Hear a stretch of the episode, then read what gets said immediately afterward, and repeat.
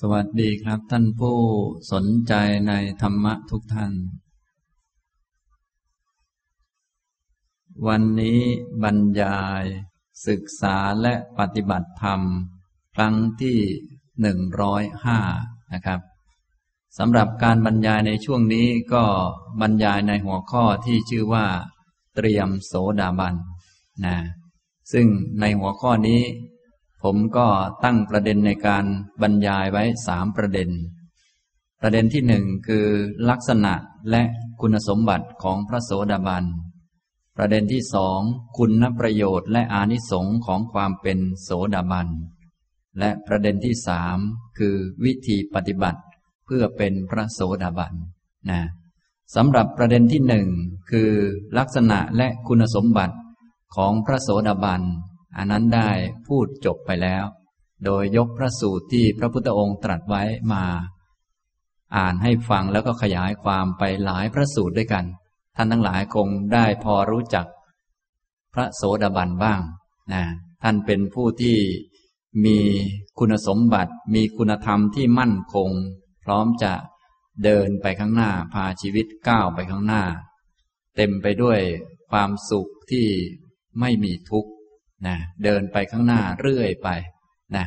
จนกระทั่งถึงนิพพาน จนกระทั่งมีกุศลที่บริบูรณ์เต็มต่อไป อันนั้นคือพระโสดาบันนะเนื่องจากพระโสดาบันนั้นท่านเป็นผู้ที่ละกิเลสแล้วก็มีคุณธรรมหลาย ๆ ประการอย่างที่ยกมา จึงเป็นบุคคลที่มีความมั่นคง สามารถไว้วางใจได้ ว่าจะไม่ทำอะไรให้เกิดอันตรายแก่ผู้อื่น แก่สังคม หรือแก่ตัวเองอย่างนี้นะ เราทั้งหลายก็คงได้ฟังไปแล้วในเรื่อง ลักษณะและคุณสมบัติของพระโสดาบันนะครับ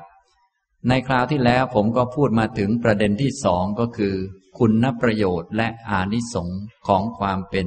โสดาบัน คุณประโยชน์และอานิสงค์ของความเป็นพระโสดาบันนั้นมีมากนะซึ่งผมก็จะยกมาจากพระสูตรที่พระพุทธองค์ตรัสไว้บางส่วนจะไม่ยกมาทั้งหมด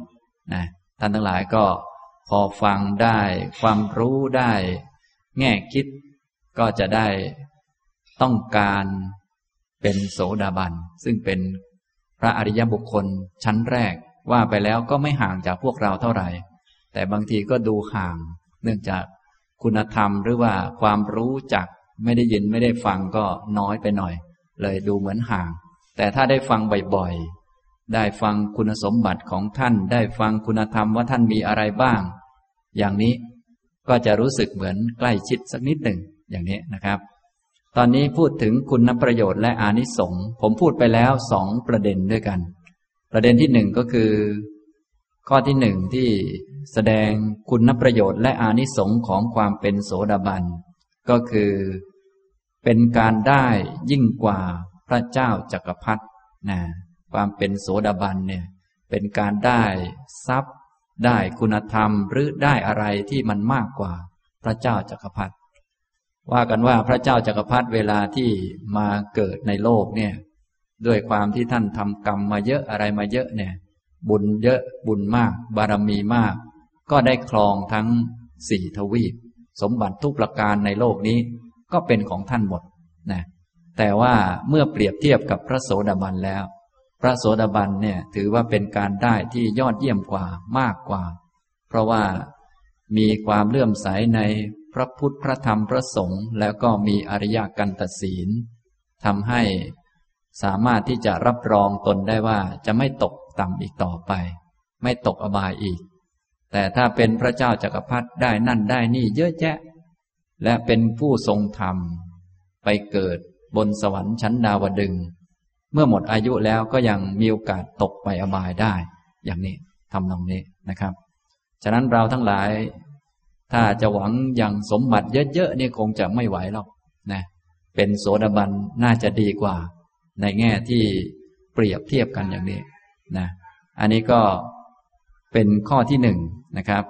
ข้อที่สองที่ได้พูดไปก็คือ ความเป็นโสดาบันนั้นเป็นห่วงบุญห่วงกุศลที่นำความสุขมาให้นะคุณสมบัติสี่ประการเนี่ยก็คือ ความเลื่อมใสไม่หวั่นไหวในพระพุทธ เลื่อมใสไม่หวั่นไหวในพระธรรม เลื่อมใสไม่หวั่นไหวในพระสงฆ์แล้วก็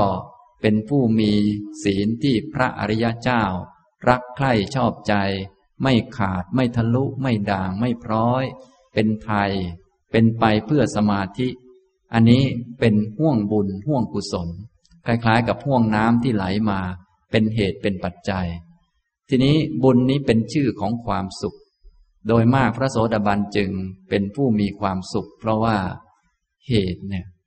บุญกุศลไหลมานะจิตใจของท่านก็ เข้าถึงคุณพระพุทธพระธรรมพระสงฆ์จึงมีความเบิกบานผ่องใส อยู่เสมอเป็นปกติ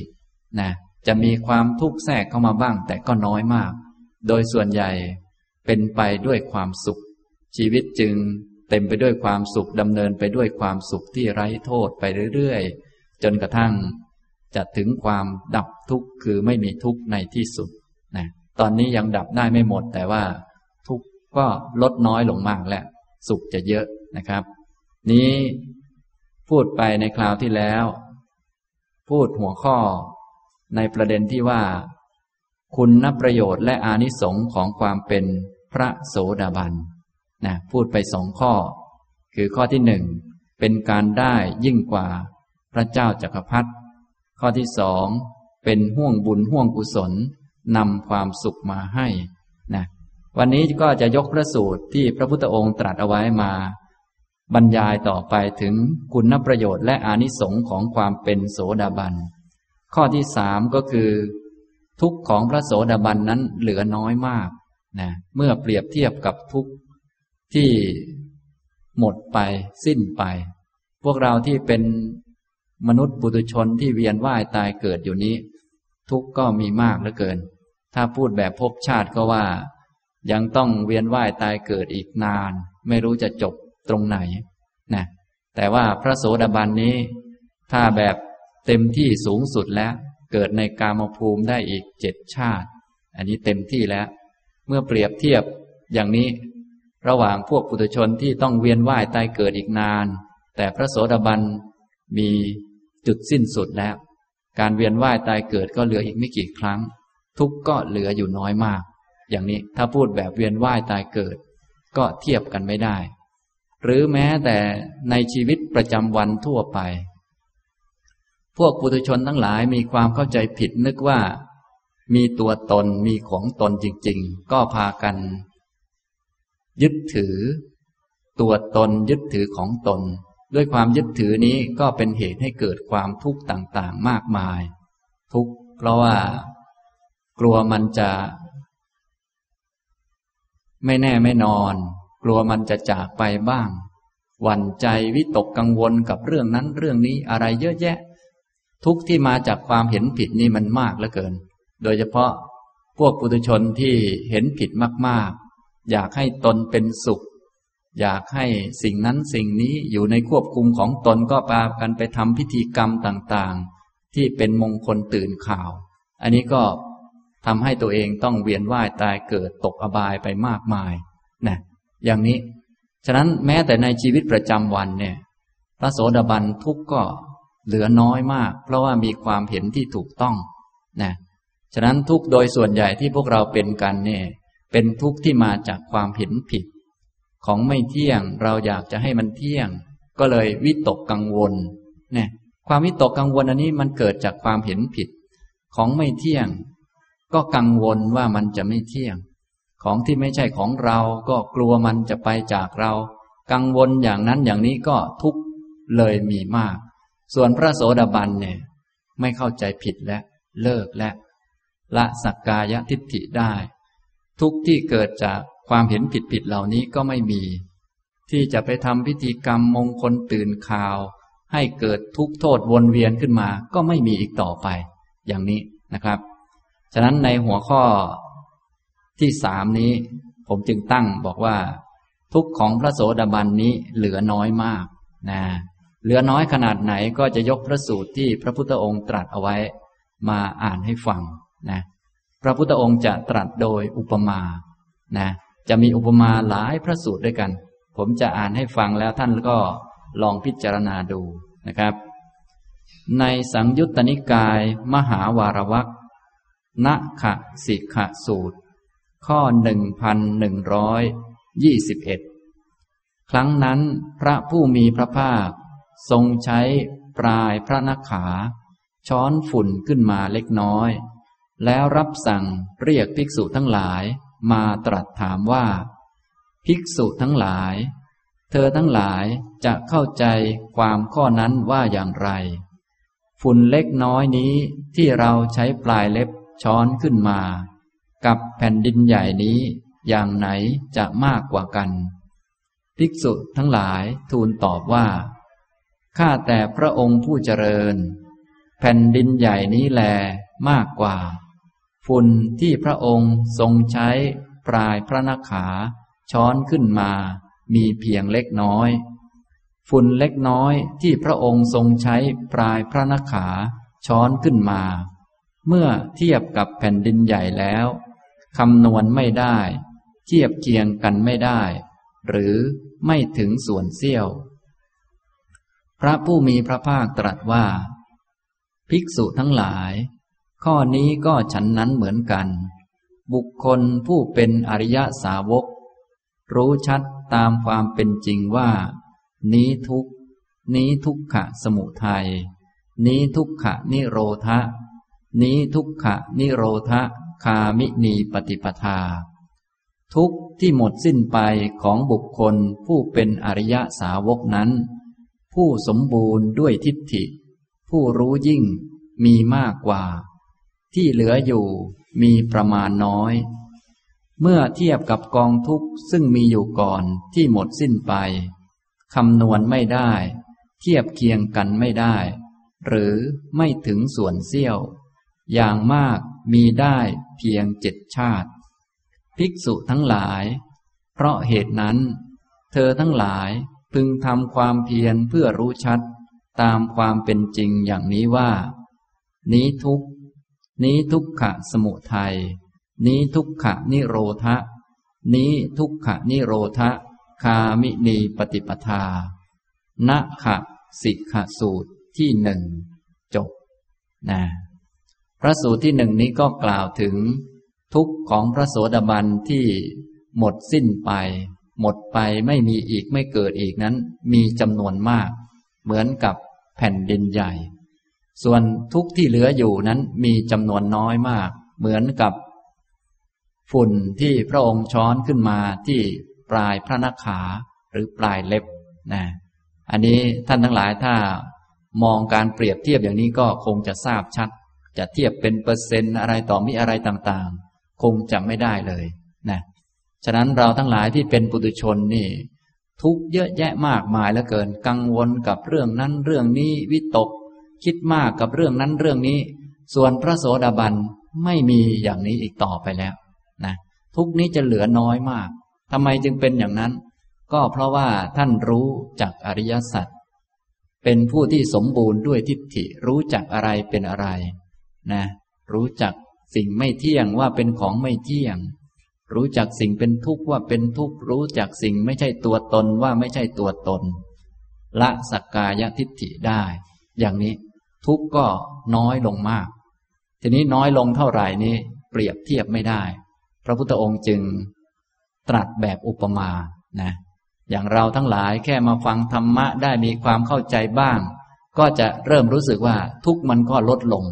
แต่ทีนี้ลองนึกถึงพระโสดาบัน มันลดลงแบบหวบห้าแบบ มากจนเทียบเคียงไม่ได้ อย่างนี้ทำนองนี้ ฉะนั้นความเป็นพระโสดาบันจึงมีคุณค่าแล้วก็มีประโยชน์มีอานิสงส์มากอย่างนี้ ท่านทั้งหลายจึงควรฝึกเพื่อที่จะเป็น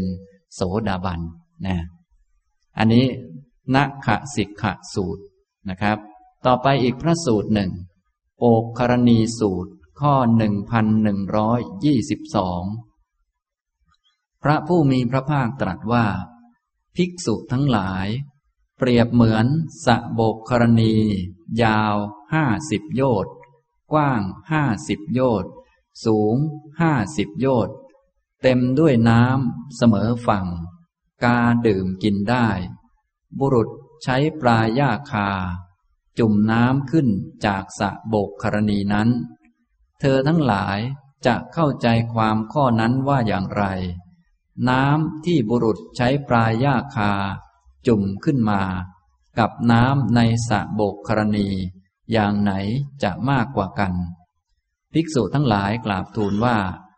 ข้าแต่พระองค์ผู้เจริญ น้ำในสะโบกครณีนั้นแลมากกว่า น้ำที่บุรุษใช้ปลายยาคา จุ่มขึ้นมามีเพียงเล็กน้อย น้ำที่บุรุษใช้ปลาย่าคา จุ่มขึ้นมา เมื่อเปรียบเทียบกับน้ำในสระโบกกรณีแล้วคำนวณไม่ได้ เทียบเคียงไม่ได้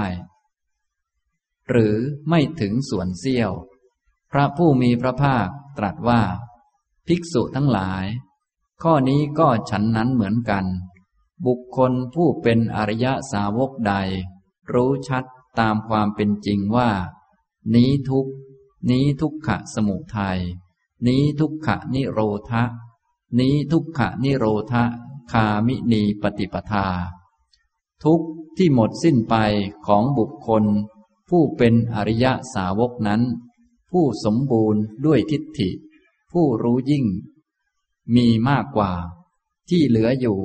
มีประมาณน้อย เมื่อเทียบกับกองทุกข์ซึ่งมีอยู่ก่อนที่หมดสิ้นไป คำนวณไม่ได้ เทียบเคียงกันไม่ได้ หรือไม่ถึงส่วนเสี้ยว อย่างมากมีได้เพียงเจ็ดชาติ ภิกษุทั้งหลาย เพราะเหตุนั้น เธอทั้งหลายพึงทำความเพียรเพื่อรู้ชัด ตามความเป็นจริงว่า นี้ทุกนี้ทุกขะสมุทัยนี้ทุกขะนิโรธะ นี้ทุกขะนิโรธะ คามินีปฏิปทา กคารนัยสูตรที่สองจบนะนี่ก็เป็นเรื่องเกี่ยวกับสะโบกครณีสะสี่เหลี่ยมที่คนขุดขึ้นขนาดใหญ่นะยาวห้าสิบโยชน์กว้างห้าสิบโยชน์สูงห้าสิบโยชน์เต็มด้วยน้ำนะโยชน์หนึ่งโยชน์หนึ่งก็สิบหกกิโลเมตร อันนี้สะใหญ่มาก ทีนี้ก็มีบุรุษคนหนึ่งเอา ปลายยาคาจุ่มน้ำขึ้นมานะน้ำที่เต็มสะโบกกรณีนั้นก็เหมือนทุกที่หมดสิ้นไปของผู้เป็นโสดาบัน ส่วนน้ำที่ติดปลายยาคานี้ เหมือนกับทุกที่เหลืออยู่นะท่านทั้งหลายก็ลองเปรียบเทียบดู จะได้เห็นคุณค่าของความเป็นโสดาบัน ฉะนั้นอย่างที่ผมได้กล่าว บางท่านยังไม่ได้เป็นโสดาบันหรอกเป็นปุถุชนนี่แหละ แต่พอมีธรรมะบ้าง เป็นคนมีศีล รู้จักนึกขุน นึกถึงคุณพระพุทธพระธรรมพระสงฆ์งดเว้นจากพิธีกรรมมงคลตื่นข่าวต่าง ๆ เนี่ย ความสุขก็มากแล้ว ความทุกข์ก็ลดลง อย่างนี้ ทีนี้ถ้านึกถึงพระโสดาบันถ้านึกไม่ออกก็แบบอุปมาที่พระองค์ตรัสไว้ ก็จะเห็นชัดนะว่าทุกที่หมดสิ้นไปนี้เปรียบเทียบไม่ได้เลย อย่างนี้นะครับ นี้ก็เป็นอุปมาอีกอุปมาหนึ่งนะครับ ต่อไปอีกอุปมาหนึ่ง ในทุติยสัมเพชชสูตรข้อหนึ่งพันหนึ่งร้อยยี่สิบสี่พระผู้มีพระภาคตรัสว่า ภิกษุทั้งหลาย เปรียบเหมือนแม่น้ำใหญ่เหล่านี้คือ แม่น้ำคงคา แม่น้ำยมุนา แม่น้ำอจิระวดี แม่น้ำสารภู แม่น้ำมะฮีไหลมาบรรจบกันณที่ใด น้ำในที่นั้นพึงหมดสิ้นไป เหลือน้ำอยู่สองสามหยด เธอทั้งหลายจะเข้าใจความข้อนั้นว่าอย่างไร น้ำที่มาบรรจบกันซึ่งหมดสิ้นไป กับน้ำสองสามหยดที่เหลืออยู่ อย่างไหนจะมากกว่ากัน ภิกษุทั้งหลายกราบทูลว่า ข้าแต่พระองค์ผู้เจริญ น้ำที่มาบรรจบกัน ซึ่งหมดสิ้นไปนี้แลมากกว่า น้ำสองสามหยดที่เหลืออยู่ มีเพียงเล็กน้อย น้ำสองสามหยด ที่เหลืออยู่ เมื่อเทียบกับน้ำที่ไหลมาบรรจบกัน ซึ่งหมดสิ้นไปคำนวณไม่ได้ เทียบเคียงกันไม่ได้ หรือไม่ถึงส่วนเสี้ยว พระผู้มีพระภาคตรัสว่า ภิกษุทั้งหลาย อุปมานี้ฉันใด อุปไมยก็ฉันนั้นเหมือนกัน แล้วพระองค์ก็ตรัสทุกข์ของพระโสดาบันที่หมดสิ้นไป ก็เหมือนกับอย่างนี้นะนี้กล่าวถึงแม่น้ำห้าสาย คือ แม่น้ำคงคา แม่น้ำยมุนา แม่น้ำอจิรวดี แม่น้ำสารภูและแม่น้ำมะฮี ไหลเข้ามาบรรจบกัน น้ำก็มีจำนวนมาก ทีนี้น้ำจำนวนมากนั้นหมดสิ้นไป เหลืออยู่เพียงสองสามหยด น้ำที่หมดสิ้นไปเหมือนกับทุกข์ของพระโสดาบันที่หมดไปที่ไม่มีอีกไม่เกิดอีก ส่วนน้ำสองสามหยดที่เหลืออยู่ก็เหมือนกับทุกที่เหลืออยู่นะอันนี้ก็ เป็นอีกอุปมาหนึ่งนะครับ ฟังหลายๆอุปมาท่านก็จะได้เห็นคุณประโยชน์และอานิสงส์ของความเป็นโสดาบันได้ชัดขึ้นนะทีนี้พวกเรายังไม่เคยเป็นบางทีอาจจะมองไม่ชัดก็ต้องฟังแบบอุปมาเทียบเทียบเอานะทีนี้พอฟังเทียบแล้วรู้สึกว่าจะเทียบไม่ได้อีก ก็เลย ให้รู้ว่ามากก็แล้วกัน อย่างนี้นะทุกที่หมดสิ้นไปนี้มากหมดไปเลย ส่วนทุกที่เหลืออยู่นั้นมีจำนวนน้อยมาก ท่านทั้งหลายก็มาเปรียบเทียบทุกข์ของท่านในชีวิตประจำวัน ทุกข์เพราะรถติด ทุกข์เพราะฝนตก ทุกข์เพราะลูกไม่เชื่อฟัง ทุกข์เพราะไม่แข็งแรง ทุกข์เพราะคนนั้นคนนี้พูดไม่ถูกใจ กินอาหารไม่อร่อย อะไรต่อมีอะไรซึ่งมันเยอะแยะมากมาย สิ่งเหล่านี้จะหมดไปทั้งหมดนะจะหมดไปเลย เพราะว่าทุกต่างๆ เหล่านี้มันเกิดจากความ หลงผิดเท่านั้นเองเห็นผิดนะพอเลิกเห็นผิดแล้ว ทุกเหล่านี้ก็จะไม่มีอีกไม่เกิดอีกต่อไป อย่างนี้นะครับ ต่อไปอีกพระสูตรหนึ่ง ทุติยมหาปัทวีสูตร ข้อหนึ่งพันหนึ่งร้อยยี่สิบหกพระผู้มีพระภาคตรัสว่า ภิกษุทั้งหลาย เปรียบเหมือนแผ่นดินใหญ่ พึงหมดสิ้นไป เหลือแต่ก้อนดิน ขนาดเมล็ดกระเบาอยู่เจ็ดก้อน เธอทั้งหลายจะเข้าใจความข้อนั้นว่าอย่างไร แผ่นดินใหญ่ที่หมดสิ้นไป กับก้อนดินขนาดเมล็ดกระเบาเจ็ดก้อนที่เหลืออยู่ อย่างไหนจะมากกว่ากัน ภิกษุทั้งหลายกราบทูลว่า ข้าแต่พระองค์ผู้เจริญ แผ่นดินใหญ่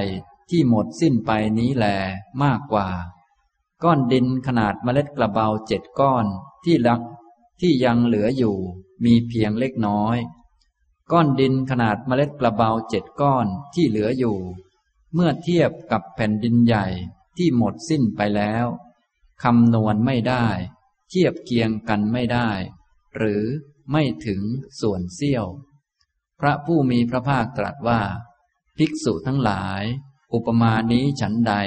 อุปมยก็ฉันนั้นเหมือนกันนะอันนี้ก็คือเปรียบเทียบระหว่างแผ่นดินใหญ่ที่หมดสิ้นไป เหลืออยู่ เพียงก้อนดิน เท่ากับเมล็ดกระเบา หรือเมล็ดเกาลัดบ้านเราเนี่ยเจ็ดก้อนเท่านั้นเอง นี่คือทุกที่เหลืออยู่ ซึ่งมีอยู่น้อยมากนะอย่างเทียบกันไม่ได้ ถ้าพูดแบบเรา คุยกันก็ว่า สมมติมียี่สิบสี่ชั่วโมงเนี่ย ทุกเนี่ย แทบไม่มีเลยในยี่สิบสี่ชั่วโมง อาจจะมีสักเสี้ยววินาทีหนึ่งหน่อยเดียวเท่านั้น ส่วนพวกเรานี่ ดูที่วันๆเนี่ยเป็นไงบ้าง เนี่ย มันเป็นอย่างนี้ ฉะนั้นฟังแล้วท่านคงจะรู้จักอานิสงส์ของความเป็นโสดาบัน แต่ถ้าเป็นพระอรหันต์นี่นะไม่มีทุกเลยนะ ไม่มีอย่างนี้ พระพุทธองค์ก็เลยตรัสว่า พระองค์นั้นเป็นผู้มีความสุขมาก มากกว่าพระราชาเป็นไหนๆนะมีคนเคยมาถามพระพุทธเจ้าว่า นั่งใต้ต้นไม้เนี่ย เป็นสุขยังไงเป็นสุขมากหรือเปล่านะสู้พระราชา เช่นพระเจ้าพิมพิสารได้บ้างไหมเช่น พระเจ้าประเสนทิโกศลได้บ้างไหมพระพุทธเจ้าก็เลยตรัสให้ฟังบอกว่า อย่างเราเข้าสมบัตินี่นะนะ นั่งอยู่นี่นะเจ็ดวัน ไม่ออกมาทานอาหารเลยอะไรเลย เสวยแต่วิมุตติสุขอยู่นะทีนี้แค่เปรียบเทียบ ทีนี้ลองนึกดูสิพระเจ้าประเสนที่โกศลมีไหม สุขได้ทั้งวันมีไหม เขาก็พูด พอพูดไปอย่างนี้เขาก็เข้าใจเลยว่า โอ้สุขกว่ามาก มากกว่าพระราชาอีกนะนี้พระองค์แค่กล่าวถึงแค่เจ็ดวันเองนะ โดยความจริงแล้วพระอรหันต์ท่าน มีความสุขตลอดไม่มีทุกข์เลย อย่างนี้ทำตรงนี้นะครับ จึงเป็นผู้มีความสุขมาก แต่ตอนนี้เราไม่ได้มาเรียนถึงกับเป็นพระอรหันต์แค่ระดับโสดาบันเนี่ยก็มีความสุขเยอะมากแล้วทุกมีน้อยมากนะตอนนี้มาพูดในประเด็นที่ว่า ทุกของพระโสดาบันที่เหลืออยู่ มีจำนวนน้อยนะครับ ต่อไปอีกพระสูตรหนึ่ง ทุติยมหาสมุทธสูตร ข้อหนึ่งพันหนึ่งร้อยยี่สิบแปดพระผู้มีพระภาคตรัสว่า ภิกษุทั้งหลาย เปรียบเหมือนน้ำในมหาสมุทรพึงหมดสิ้นไป เหลืออยู่ เพียงน้ำสองสามหยด เธอทั้งหลายจะเข้าใจความข้อนั้นว่าอย่างไร น้ำในมหาสมุทรที่หมดสิ้นไป กับน้ำสองสามหยด ที่ยังเหลืออยู่ อย่างไหนจะมากกว่ากัน ภิกษุทั้งหลายกราบทูลว่า ข้าแต่พระองค์ผู้เจริญ น้ำในมหาสมุทรที่หมดสิ้นไปนี้แลมากกว่า น้ำสองสามหยดที่เหลืออยู่มีเพียงเล็กน้อย น้ำสองสามหยดที่เหลืออยู่ เมื่อเทียบกับน้ำในมหาสมุทรที่หมดสิ้นไปแล้ว คำนวณไม่ได้ เทียบเคียงกันไม่ได้ หรือไม่ถึงส่วนเสี้ยว พระผู้มีพระภาคตรัสว่า ภิกษุทั้งหลาย อุปมานี้ฉันใด อุปมาก็ฉันนั้นเหมือนกันนี่ทุกของพระโสดาบันก็หมดสิ้นไปเป็นจำนวนมาก เหมือนกับน้ำในมหาสมุทรที่หมดสิ้นไป ส่วนน้ำที่เหลืออยู่ก็เหลือเพียง สองสามหยดเท่านั้น ก็เทียบกันไม่ได้นะครับ อีกพระสูตรหนึ่งเป็นพระสูตรเกี่ยวกับภูเขาหิมพาน ทุติยปัปพตูปมะสูตรข้อหนึ่งพันหนึ่งร้อยสามสิบภิกษุทั้งหลาย เปรียบเหมือนขุนเขาหิมพาน พึงหมดสิ้นไป เหลือแต่ก้อนดินขนาดเมล็ดผักกาด อยู่เจ็ดก้อน เธอทั้งหลายจะเข้าใจความข้อนั้นว่าอย่างไร ขุนเขาหิมพานที่หมดสิ้นไป กับก้อนหิน ขนาดเมล็ดผักกาดเจ็ดก้อนที่เหลืออยู่ อย่างไหนจะมากกว่ากัน ภิกษุทั้งหลายกราบทูลว่าข้าแต่พระองค์ผู้เจริญ ขุนเขาหิมพานที่หมดสิ้นไปนี้แลมากกว่า ก้อนดินขนาดเมล็ดผักกาดเจ็ดก้อนที่ยังเหลืออยู่ เมื่อเทียบกับขุนเขาหิมพานที่หมดสิ้นไปแล้วคำนวณไม่ได้ เทียบเคียงกันไม่ได้ หรือไม่ถึงส่วนเสี้ยว ภิกษุทั้งหลาย อุปมานี้ฉันใด อุปไมยก็ฉันนั้นเหมือนกัน บุคคลผู้เป็นอริยสาวกใด รู้ชัด ตามความเป็นจริงอย่างนี้ว่า นี้ทุกนี้ทุกขะสมุทัย นี้ทุกขะนิโรธานี้ทุกขะนิโรธะ คามินีปฏิปทา ทุกที่หมดสิ้นไปของบุคคล ผู้เป็นอริยสาวกนั้น ผู้สมบูรณ์ด้วยทิฏฐิ ผู้รู้ยิ่งมีมากกว่า ที่เหลืออยู่มีประมาณน้อย เมื่อเทียบกับกองทุกข์ซึ่งมีอยู่ก่อนที่หมดสิ้นไปแล้วคำนวณไม่ได้ เทียบเคียงกันไม่ได้ หรือไม่ถึงส่วนเสี้ยว อย่างมากมีได้เพียงเจ็ดชาติ ภิกษุทั้งหลาย เพราะเหตุนั้น เธอทั้งหลายพึงทำความเพียรเพื่อรู้ชัด ตามความเป็นจริงว่า นี้ทุกนี้ทุกขะสมุทัยนี้ทุกขะนิโรธะ นี้ทุกขะนิโรธะคามินีปฏิปทา ทุติยะปัปพะตูปมะสูตรที่สิบจบนะอันนี้ก็พระสูตรที่อุปมาเกี่ยวกับภูเขาลูกใหญ่ก็คือภูเขา หิมพานที่หมดสิ้นไป เหลืออยู่ก้อนหิน เท่ากับเมล็ดผักกาดเเมล็ดผักกาดก็เม็ดเล็กนิดเดียว เมล็ดพันธุ์ผักกาดเล็ก นิดเดียวเองเจ็ดก้อนนะทุกของพระโสดาบันที่หมดสิ้นไปก็เหมือนกับขุนเขาหิมพานซึ่งใหญ่มากนั้น หมดสิ้นไป ทุกที่เหลืออยู่เหมือนกับ ก้อนหิน ที่มีขนาดเท่ากับเมล็ดผักกาดเจ็ดก้อนนั่นแหละ อย่างนี้ทำนองนี้นะครับ นี้ผมอ่านให้ฟังหลายพระสูตร ให้ฟังโดยอุปมา ท่านทั้งหลายก็จะได้ เห็นคุณค่าของความเป็นโสดาบันว่า ผู้ที่เป็นพระโสดาบันนั้น ทุกเหลืออยู่น้อยมาก อย่างเทียบไม่ได้กับทุกที่หมดไปนะเทียบไม่ได้เลย กับเรื่องไม่เป็นประโยชน์ที่หมดไปนี่นะ มันเยอะแยะมากมายเหลือเกิน ฉะนั้นเราปุถุชนที่เวียนว่ายตายเกิดเป็นทุกข์กันมาเนี่ย เป็นเรื่องที่ไม่เป็นประโยชน์ เยอะแยะเหลือเกิน ทีนี้พอเป็นโสดาบันแล้ว สิ่งเหล่านี้ก็จะหมดไป หมดไปนะอย่างนี้ทำนองนี้นะครับ อันนี้ได้พูดตามพระสูตรที่พระพุทธองค์ตรัสไว้หลายพระสูตรด้วยกัน เปรียบเทียบแผ่นดินใหญ่กับฝุ่นที่ปลายเล็บบ้าง เปรียบเทียบระหว่างน้ำในสระโบกรณีที่ยาวห้าสิบโยชน์กว้างห้าสิบโยชน์สูงห้าสิบโยชน์เทียบกับบุรุษใช้ปลายยาคาจุ่มน้ำขึ้นมาบ้าง เปรียบเทียบระหว่าง แม่น้ำใหญ่ห้าสายคือ แม่น้ำคงคา แม่น้ำยมุนา แม่น้ำอาจิรวดี แม่น้ำสรภู แม่น้ำมหี ไหลมารวมกัน แล้วก็ หมดไป น้ำที่เหลืออยู่สองสามหยด หรือเปรียบเทียบกับแผ่นดินใหญ่ที่หมดไป กับก้อนดินที่เหลืออยู่เท่ากับเมล็ดกระเบา เจ็ดเมล็ด เปรียบเทียบน้ำในมหาสมุทรที่หมดไป เทียบกับน้ำสองสามหยด เปรียบเทียบ ภูเขาหิมพานที่หมดสิ้นไป เหลือก้อนหินเล็กๆ เท่ากับเมล็ดผักกาด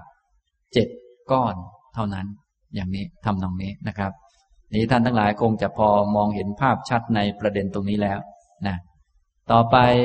ก็จะพูดถึงคุณประโยชน์และอานิสงส์ข้อที่สี่ก็คือเมื่อเป็นพระโสดาบันแล้วจะทำให้เป็นผู้ที่ไม่ต้องเข้าถึงอัฐานะ ทีนี้ต้องเข้าใจความหมายของคำว่าอัฐานะสักหน่อยหนึ่งก่อนคำว่าอัฐานะก็คือสิ่งที่ไม่ควรเข้าถึง สิ่งที่ไม่ควรไปเกี่ยวข้อง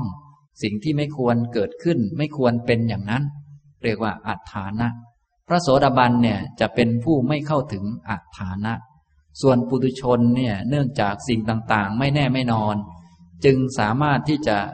ไปทำสิ่งที่ไม่ควรทำไปเห็นสิ่งที่ไม่ควรจะเห็น ไปเข้าถึงอัฐานะได้นะทีนี้อัฐานะที่ว่านี้มีกี่ประการ เดี๋ยวผมจะอ่านให้ฟังนะครับ ท่านทั้งหลายก็จะได้เห็นคุณค่าของความเป็นโสดาบัน และถ้ายังไม่เป็นโสดาบันก็ต้องระมัดระวัง พวกเราอาจจะเข้าถึงอาถานะเหล่านั้นได้ เนื่องจากชีวิตเป็นของไม่แน่ไม่นอนนะจึงควรรีบฝึกให้เป็นโสดาบัน เนื่องจากว่าสังสารวัตนี้มีโทษโดยธรรมชาติของมัน ตอนนี้พวกเรายังไม่มีกิเลสยังไม่เห็นผิด ยังไม่ยึดถือ แต่ว่า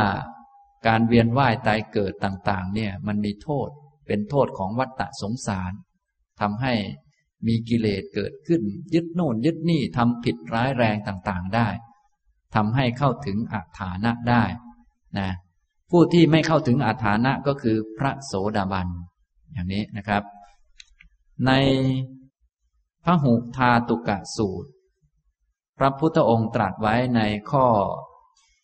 หนึ่งร้อยยี่สิบเจ็ดนะพระพุทธองค์ตรัสว่า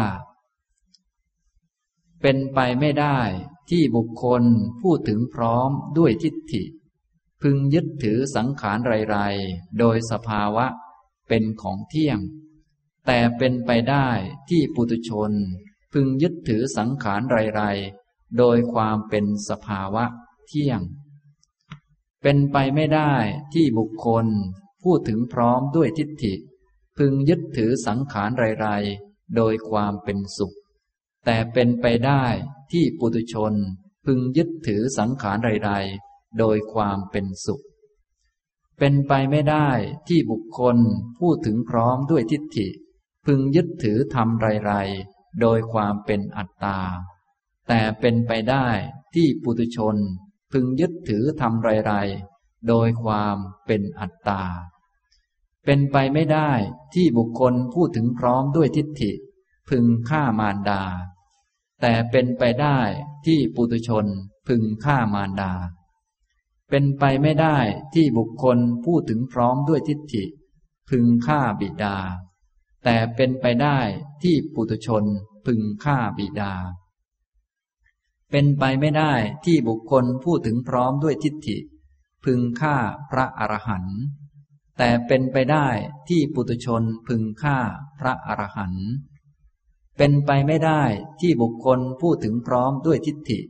พึงมีจิตคิดประทุษร้ายทำร้ายตถาคตให้ห่อเลือด แต่เป็นไปได้ที่ปุตุชน พึงมีจิตประทุษร้ายทำร้ายตถาคตให้ห่อเลือด เป็นไปไม่ได้ที่บุคคลพูดถึงพร้อมด้วยทิฏฐิ พึงทำลายสงแต่เป็นไปได้ที่ปุตุชนพึงทำลายสงฆ์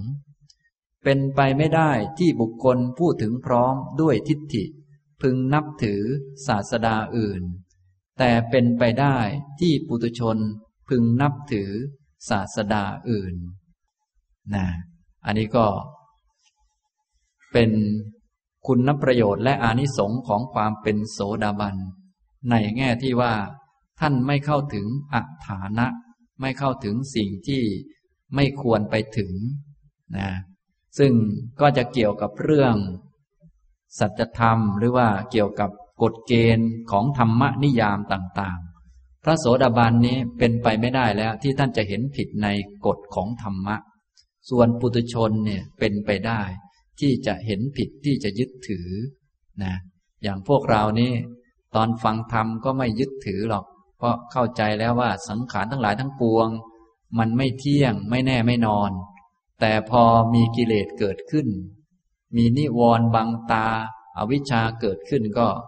ไปยึดไปถือได้ ส่วนพระโสดาบันเนี่ยยังไงก็ไม่เห็นผิดอีกต่อไป ไม่ยึดถืออีกต่อไปนะในสามข้อต้นท่านจึงได้กล่าวถึงกฎของธรรมะขึ้นมานะพระโสดาบันนี้จะไม่มีทางที่เห็นผิดไปจาก กฎเกณฑ์ของธรรมะ หรือหลักเกณฑ์หลักการใหญ่ของธรรมะนะกล่าวสามข้อก็คือ เป็นไปไม่ได้ที่บุคคลพูดถึงพร้อมด้วยทิฏฐิ พึงยึดถือสังขารใดๆ โดยความเป็นสภาวะเที่ยง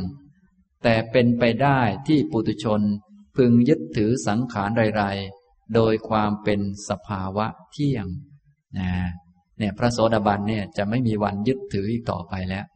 ส่วนปุถุชนเนี่ยสามารถเข้าไปยึดได้ ทั้งๆทที่ของไม่เที่ยงมันก็ไม่เที่ยงอยู่อย่างนั้นนะ ไม่ควรจะไปยึดถือเลยว่ามันเที่ยง แต่ปุถุชนเป็นไงครับ เข้าถึงอาถานะอยู่เรื่อย ความจริงมันไม่เปลี่ยนนะ แต่ทีนี้พวกปุถุชนนี่มันเป็นอย่างนั้น ของไม่เที่ยงก็ไปยึดอยู่เรื่อยว่ามันจะเที่ยง พอได้ฟังธรรมก็เอาไม่เที่ยงไม่เที่ยง พอวันดีก็ดีก็เอาแล้ว เที่ยงแน่นอนมั่นคงอีกแล้ว ก็กลับไปกลับมา ทั้งๆทที่ สังขารเนี่ย ถึงแม้เราจะไปยึดว่ามันเที่ยง มันจะเที่ยงให้เราไหม มันก็ไม่เที่ยงอยู่ดีนะทีนี้ถ้าเป็นพระโสดาบันแล้ว จะไม่มีวันยึดอีกต่อไปแล้ว ของไม่เที่ยงก็จะเห็นว่าไม่เที่ยงอย่างนั้นเสมอไป เพราะท่านเป็นผู้ที่สมบูรณ์ด้วยทิฏฐิมีตาดีแล้วนะฉะนั้นการไปมองเห็นไปยึดถือของไม่เที่ยงว่าเที่ยงเนี่ยเป็นอัฐานะนะ เป็นสิ่งที่ไม่ควรจะไปทำอย่างนั้นเลย เพราะความจริงมัน มันไม่อาจจะเปลี่ยน แต่พวกเรานี่เพี้ยนไปเรื่อย อย่างนี้ทำนองนี้นะครับ ต่อไปข้อที่สองเป็นไปไม่ได้ที่บุคคลพูดถึงพร้อมด้วยทิฏฐิ พึงยึดถือสังขารไรๆโดยความเป็นสุข แต่เป็นไปได้ที่ปุตุชน พึงยึดถือสังขารไรๆโดยความเป็นสุขนะ นี่ก็เป็นข้อที่สอง พวกปุถุชนนี่ รู้สึกจะยึดสังขารนั่นนี่ว่าเป็นความสุขทำให้เกิดความสุขมั่นคงอะไรต่อมีอะไรเยอะแยะ อันนี้ก็เป็นการไปเข้าถึงอัฐานะไม่ควรจะเข้าถึงเลย เพราะถึงแม้จะยึดว่ามันคงทนให้ความสุขแก่เราได้จริง มันจะให้ความสุขได้จริงไหม ก็ให้ไม่ได้ เพราะมันเป็นทุกข์นั่นเอง ระโสดาบันก็จะไม่มีทางที่จะไปยึดถือสิ่งนั้นแล้วนะครับ ข้อที่สามเป็นไปไม่ได้ที่บุคคลพูดถึงพร้อมด้วยทิฏฐิ พึงยึดถือธรรมะไรๆโดยความเป็นอัตตา แต่เป็นไปได้ที่ปุถุชนพึงยึดถือธรรมะไรๆโดยความเป็นอัตตานะเป็นตัวตนเป็นของตน ปุถุชนเป็นไปได้ ไปยึดถือ โดยเฉพาะรูปนามขันห้ายึดรูปว่าเป็นตน ยึดเวทนาว่าเป็นตน ยึดสัญญาว่าเป็นตน ยึดสังขารว่าเป็นตน ยึดวิญญาณว่าเป็นตน เนี่ยปุถุชนก็พากันไปยึดถืออย่างนี้ ส่วนพระโสดาบันเนี่ยท่านไม่เข้าถึงฐานะเหล่านี้แหละเพราะว่าถึงจะไปยึดว่าเป็นตนมันก็ไม่เป็นหรอกมันก็เป็นของมันเป็นรูป รูปก็เป็นรูป เวทนาก็เป็นเวทนา สัญญาก็เป็นสัญญา สังขารก็เป็นสังขาร วิญญาณก็เป็นวิญญาณ มันก็เป็นของมันอย่างนั้นแหละนี่ท่านก็ไม่เข้าถึงอัฐานะนะฉะนั้นพวกปุถุชนที่ไม่ได้สดับเนี่ยเขาพากันไปยึดถือมากมายในสิ่งที่ไม่ควรจะยึดถือ ไม่ควรจะเห็นอย่างนั้น ภาษาพระท่านเรียกว่าเป็นอัฐานะ ไม่ควรจะเข้าไปเกี่ยวข้อง ไม่ควรจะเข้าไปจับ ก็ของไม่เที่ยงมันก็เป็นของไม่เที่ยงอยู่ เราไปจับให้มันเป็นอย่างอื่น มันก็เป็นไปไม่ได้ อย่างนี้นะครับ นี้พระโสดาบันจะไม่เห็นผิด ไม่ยึดถือในข้อผิดผิดของหลักการใหญ่ของธรรมะอีกต่อไปนะในต่อไปพระพุทธองค์ก็กล่าวถึงอาถานะอีกห้าประการที่พระโสดาบัน ไม่เป็นอย่างนั้น เป็นไปไม่ได้ที่ท่านจะทำอย่างนั้น ก็คืออนันตริยกรรมห้าประการนะเป็นไปไม่ได้ที่บุคคลพูดถึงพร้อมด้วยทิฏฐิ พึงฆ่ามารดา พึงฆ่าบิดา พึงฆ่าพระอรหันต์พึงมีจิตคิดประทุษร้ายทำร้ายตถาคตให้ห่อเลือด พึงทำลายสงให้แตกกัน แต่เป็นไปได้ที่ปุตุชนพึงฆ่ามารดา ปุตุชนพึงฆ่า บิดา พึงฆ่าพระอรหันต์พึงมีจิตคิดประทุษร้ายทำร้ายตถาคต ให้ห่อเลือด เป็นไปได้ที่ปุถุชนพึงทำลายสงนะตอนนี้ยังไม่ทำร้าย ยังไม่ทำอนันตริยกรรม แต่ว่าปุถุชนเนี่ยเป็นไปได้ที่จะทำนะ ฉะนั้นถ้าเรายังเป็นปุถุชนอยู่นี่โอกาสที่จะทำความผิดนี้ยังมีอยู่เสมอทีเดียว ถ้าพูดแบบความผิดขั้นสูงสุดก็คือ อนันตริยกรรมยังทำได้ คงไม่ต้องพูดถึงความผิดเล็ก ๆ เนาะคงไม่ต้องพูดถึงว่าฆ่ามดฆ่ามาแมลงฆ่ายุง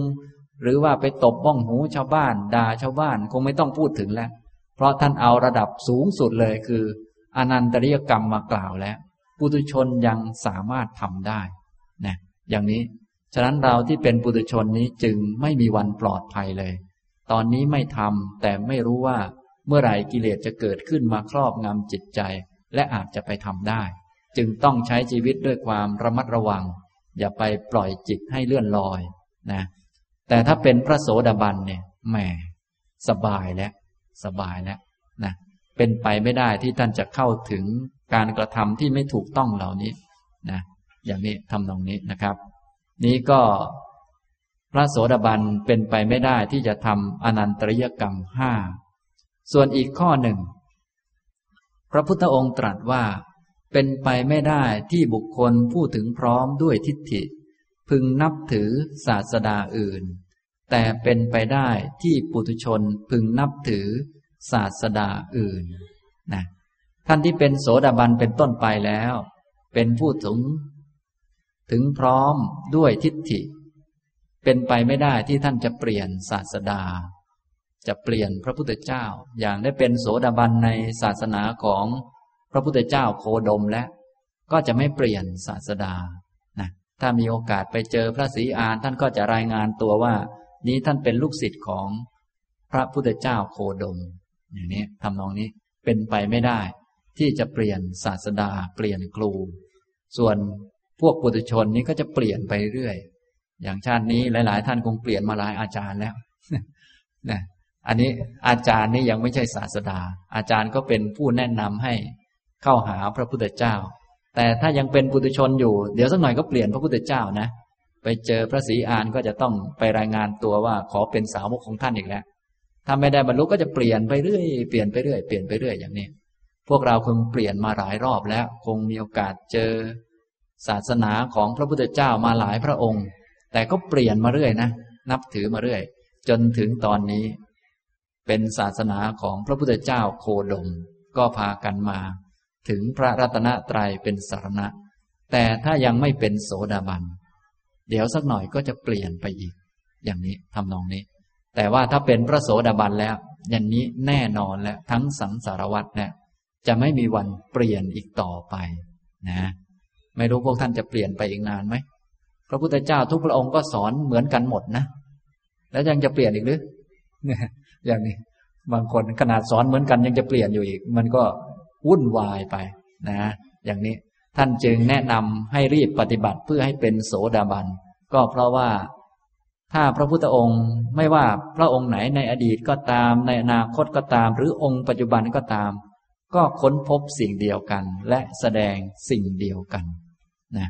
อย่างนี้ทำนองนี้ ฉะนั้นพอเป็นพระโสดาบันแล้วจึงเป็นอันมีศาสดาองค์นั้นองค์เดียวตลอดไปแล้ว อย่างนี้นะครับ นี้ผมจึงได้กล่าวคุณประโยชน์และอานิสงส์ของความเป็นโสดาบันเป็นข้อที่สี่ว่า ไม่เข้าถึงอัฐานะนะคำว่าไม่เข้าถึงอัฐานะก็คือ สิ่งที่ไม่น่าจะเข้าถึง ไม่น่าจะเป็นไปอย่างนั้น ซึ่งก็คือ อย่างที่พระพุทธองค์ตรัสไว้ในที่นี้ก็มีสามประเด็นใหญ่ ๆ ก็คือประเด็นเกี่ยวกับความเห็นผิดในหลักการใหญ่ของธรรมะเนี่ยอันนี้ไม่ควรจะเป็นอย่างนั้นเลย แต่ปุถุชนอย่างพวกเราเห็นเห็นกันก็พากันไปยึดติดยึดถือผิดผิดพลาดพลาดเยอะแยะนะพระโสดาบันไม่เป็นแล้วนะพระโสดาบันไม่ทำอนันตริยกรรม พระโสดาบันไม่เปลี่ยนศาสดา ไม่เปลี่ยนครูแล้ว อย่างนี้ทำนองนี้นะครับ ต่อไปอีกข้อหนึ่ง คุณประโยชน์และอานิสงส์ของความเป็นโสดาบันก็คือ ท่านเป็นผู้มีธรรมะอันเป็นที่ตั้งแห่งความเบาใจ และสามารถไปนิพพานได้ในตอนที่เสียชีวิตนะอันนี้จะอ่านพระสูตรหนึ่งให้ฟังนะอ่านแล้วค่อยอธิบายนะครับ ในสังยุตตนิกาย มหาวารวัก คิลานสูตร ข้อหนึ่งพันห้าสิบสมัยหนึ่ง พระผู้มีพระภาคประทับอยู่ ณ นิโครธาราม เขตกรุงกบิลพัทแคว้นสักกะ สมัยนั้นภิกษุจำนวนมากทำจีวรกรรม เพื่อถวายพระผู้มีพระภาค ด้วยหวังว่า พระผู้มีพระภาคทรงมีจีวรสำเร็จแล้ว ล่วงไปสามเดือน ก็จักเสด็จจาริกไป เจ้าสักยะพระนามว่ามหานามะ ได้ทรงทราบข่าวอย่างนั้นเหมือนกันลำดับนั้นเท้าเธอเสด็จเข้าไปเฝ้าพระผู้มีพระภาคถึงที่ประทับ ถวายอภิวาทแล้วประทับนั่งณที่สมควร ได้ทูลถามพระผู้มีพระภาคดังนี้ว่า ข้าแต่พระองค์ผู้เจริญ หม่อมฉันได้ทราบข่าวอย่างนี้ว่า ได้ทราบว่า ภิกษุจำนวนมากทำจีวรกรรมเพื่อถวายพระผู้มีพระภาค ด้วยหวังว่า พระผู้มีพระภาคทรงมีจีวรสำเร็จแล้ว ล่วงไปสามเดือน ก็จักเสด็จจาริกไป ข้าแต่พระองค์ผู้เจริญ หม่อมฉันยังไม่ได้ทราบข่าว ไม่ได้รับเรื่องนี้มาเฉพาะพระพักพระผู้มีพระภาคว่า อุบาสกผู้มีปัญญา พึงกล่าวสอนอุบาสกผู้มีปัญญา ซึ่งป่วยได้รับทุกข์เป็นไข้หนัก พระผู้มีพระภาคตรัสว่า มหาบพิษอุบาสกผู้มีปัญญา พึงปลอบใจอุบาสกผู้มีปัญญา ซึ่งป่วยได้รับทุกข์เป็นไข้หนัก ด้วยธรรมเป็นที่ตั้งแห่งความเบาใจสี่ประการว่า จงเบาใจเถิดท่านผู้มีอายุ ท่านมีความเลื่อมใสอันไม่หวั่นไหวในพระพุทธเจ้า ท่านมีความเลื่อมใสอันไม่หวั่นไหวในพระธรรม ท่านมีความเลื่อมใสอันไม่หวั่นไหวในพระสงฆ์ ท่านมีความ ท่านมีศีลที่พระอริยะชอบใจ ไม่ขาด ไม่ทะลุ ไม่ด่าง ไม่พร้อย เป็นไทย ไม่ถูกตัณหาและทิฏฐิครอบงำ เป็นไปเพื่อสมาธิ มหาบพิษอุบาสกผู้มีปัญญาครั้นปลอบใจอุบาสกผู้มีปัญญาซึ่งป่วย ได้รับทุกข์เป็นไข้หนัก ด้วยธรรมเป็นที่ตั้งแห่งความเบาใจสี่ประการนี้แล้ว พึงถามว่า ท่านยังมีความห่วงใย มารดาบิดาอยู่หรือ ถ้าเขาตอบว่า ผมยังมีความห่วงใยมารดาบิดาอยู่ อุบาสกนั้นพึงกล่าวว่า ท่านผู้นิรทุกข์ ผู้มีความตายเป็นธรรมดา ถึงแม้ท่านจักทำความห่วงใย มารดาบิดาก็จักตายเหมือนกัน ถึงแม้ท่านจะไม่ทำความห่วงใย มารดาบิดา ก็จักตายเหมือนกัน เอาเถิดขอท่านจงละความห่วงใยมารดาบิดาของท่านเสีย ถ้าเขากล่าวอย่างนี้ว่า ผมละความห่วงใยมารดาบิดาของผมแล้ว อุบาสกนั้นพึงถามเขาว่า ท่านยังมีความห่วงใยบุตรและภริยาอยู่หรือ ถ้าเขาตอบว่า ผมยังมีความห่วงใย บุตรและภริยาอยู่ อุบาสกนั้นพึงกล่าวกับเขาว่า ท่านผู้นิรทุกข์ ผู้มีความตายเป็นธรรมดา ถึงแม้ท่านจักทำความห่วงใย บุตรและภรรยาก็จักตายเหมือนกัน ถึงแม้ท่านจักไม่ทำความห่วงใย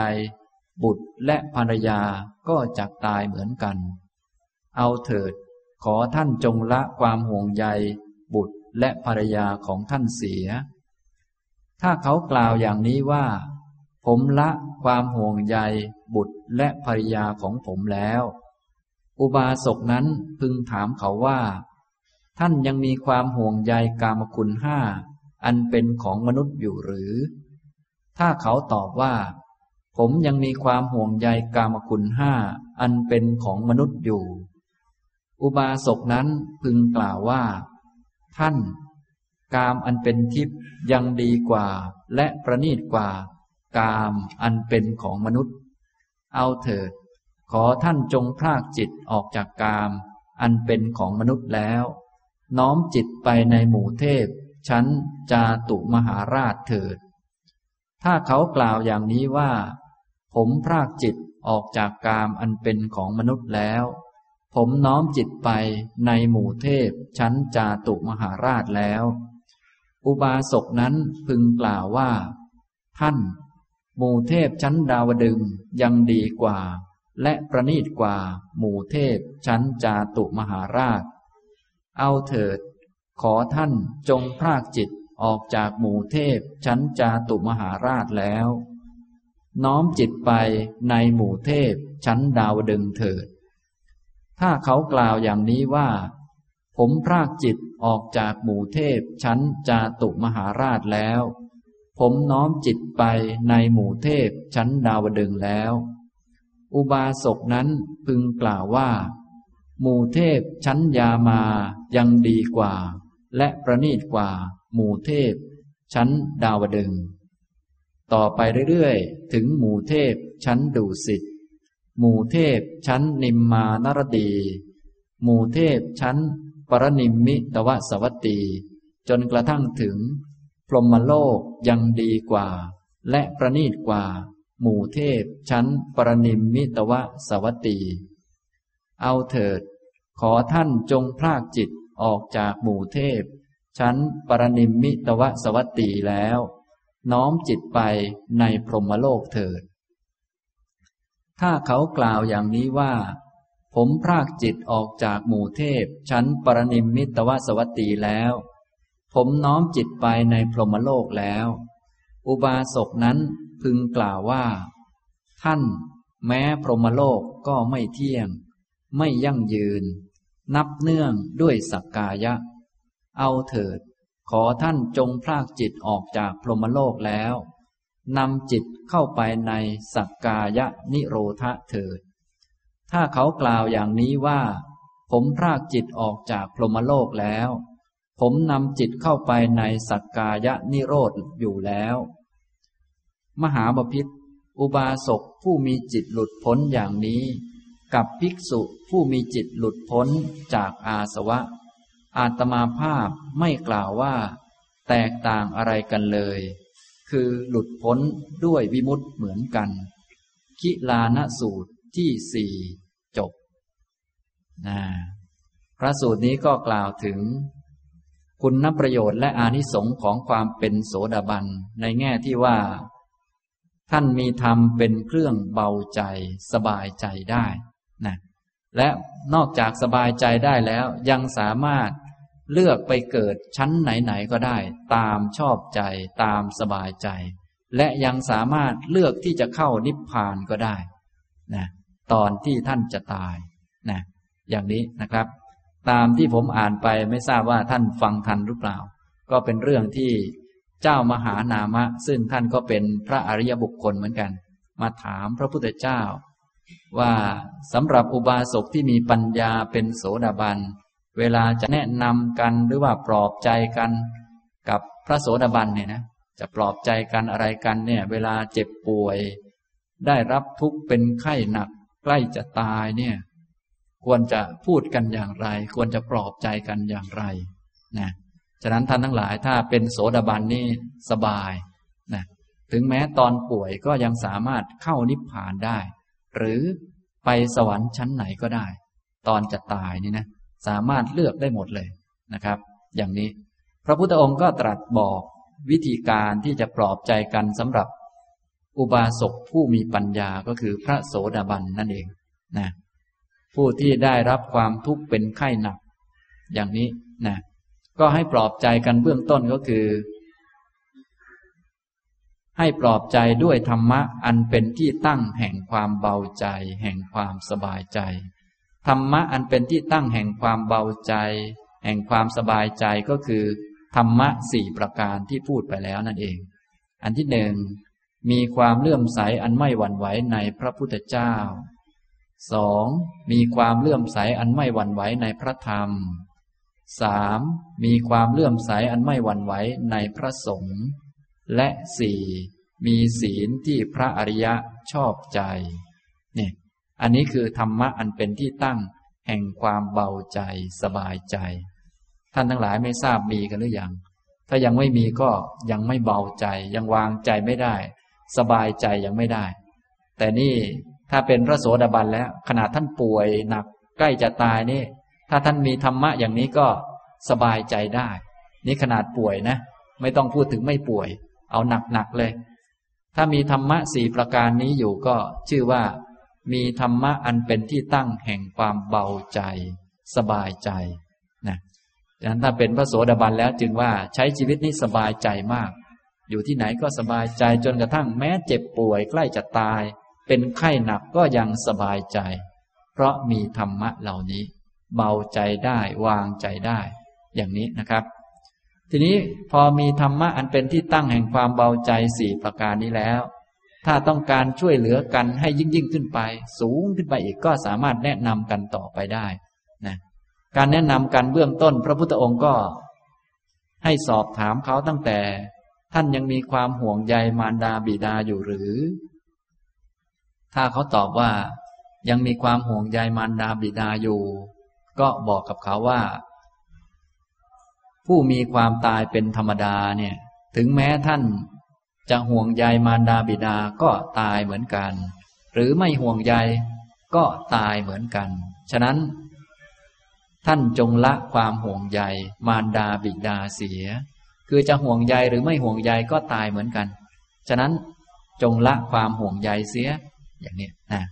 อันนี้พูดกับพระโสดาบันคงจะง่ายจะพูดกับพวกเราบางทีก็ก็ยอมรับอยู่แต่ทำใจไม่ได้ก็คิดไปเรื่อย แต่พระโสดาบันท่านมีปัญญาแล้ว ฉะนั้นเวลาพูดอะไรก็ว่าตามเหตุผลเข้าใจ อย่างนี้ทำตรงนี้ ทีนี้เมื่อท่านเลิกห่วงใยมารดาบิดาแล้วก็ถามต่อไปว่า ยังห่วงใยบุตรและภรรยาอยู่หรือ เนื่องจากพระโสดาบันกิเลสยังไม่หมดนะ ก็ยังมีความห่วงใยบุตรภรรยาบ้างนะก็ถ้าเขาตอบว่ายังมีความห่วงใยบุตรและภรรยาอยู่ ก็ให้บอกเขาว่า เราทุกคนเนี่ยจะมีความตายเป็นธรรมดา ถึงจะห่วงใยบุตรและภรรยาก็ตายเหมือนกัน หรือจะไม่ห่วงใยก็ตายเหมือนกัน ฉะนั้นจงละความห่วงใยเสียนี่นี่กรณีที่เขายังมีความห่วงใยอยู่ ถ้าไม่มีความห่วงใยก็เป็นชั้นๆ ตามลำดับขึ้นไปนะต่อไปก็ถามเขาว่า ยังมีความห่วงใยในกามคุณห้าอันเป็นของมนุษย์อยู่หรือ ยังห่วงไหมที่จะต้องมา เสวยสมบัติกามคุณห้าของมนุษย์นะถ้าเขายังบอกว่ายังห่วงใยอยู่ ก็ให้คุยกับเขาบอกว่า ท่านกามอันเป็นทิพย์เนี่ย ดีกว่าและประณีตกว่านี้เยอะนะอย่างนี้ก็ให้พลากจิตออกจากกามคุณห้าเสีย ให้ไปวางจิตอยู่ที่ สวรรค์ชั้น หมู่เทพจาตุมหาราช ก็คือสวรรค์ชั้นที่หนึ่งนะทีนี้ถ้าเขาทำอย่างนั้นแล้วก็